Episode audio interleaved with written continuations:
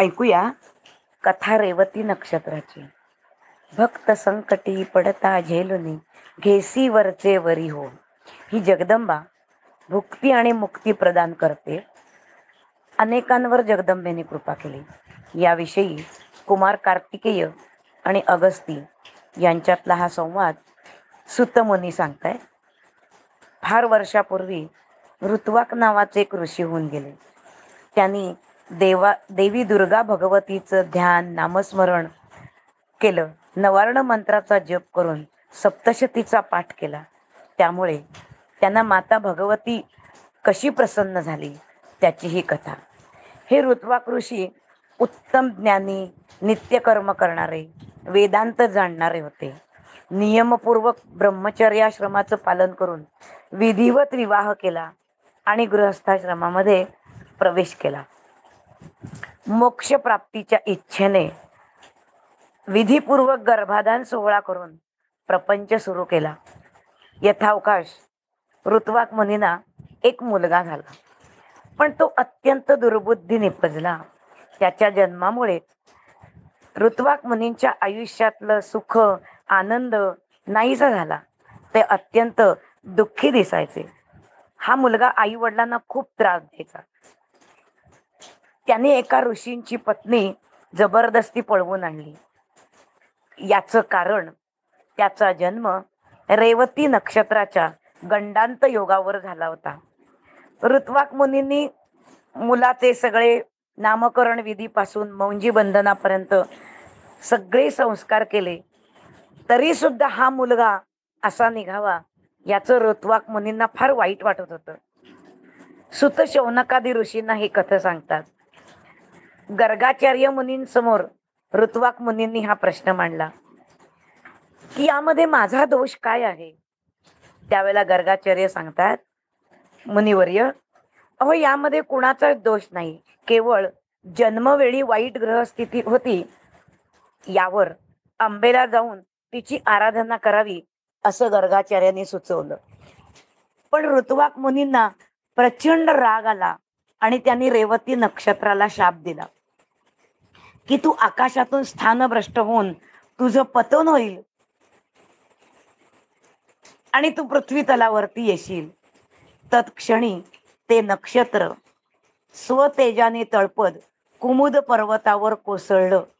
आणि तेव्हापासून त्या पर्वताला रैवत पर्वत असं नाव पडलं. आणि मग ऋतुवाक मुनीने या दुर्गेची आराधना आणि स्तुती करायला सुरुवात केली. भगवती भारती भवभयहारिणी माता महेश्वरी मंगलकारिणी देवी दुर्गा दशभुजधारिणी.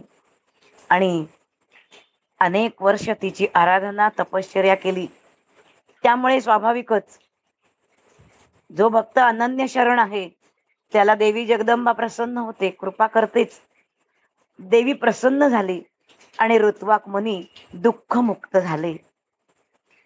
त्या रैवत पर्वतावर या रेवती नक्षत्राच्या तेजापासून एक मुलगी उत्पन्न झाली आणि तिचं नाव रेवती असं प्रमुच मुनीने ठेवलं. कारण त्या रैवत पर्वताच्या जवळपास प्रमुच मुनींचा आश्रम होता. त्यांनी या रेवतीला आपल्या घरी नेलं आणि कन्येप्रमाणे तिचा सांभाळ केला. ती योग्य वेळी वयात आल्यावर विवाहासाठी तिच्यासाठी कोणता वर योग्य आहे बरं? यासाठी विचार करत असताना ते अग्निशाळेत गेले आणि अग्निनारायणाला प्रार्थना केली.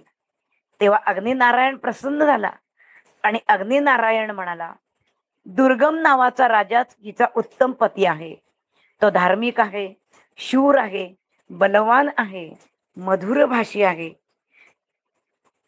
या अग्निनारायणाच्या साक्षी वचनामुळे मुनी निश्चिंत झाले.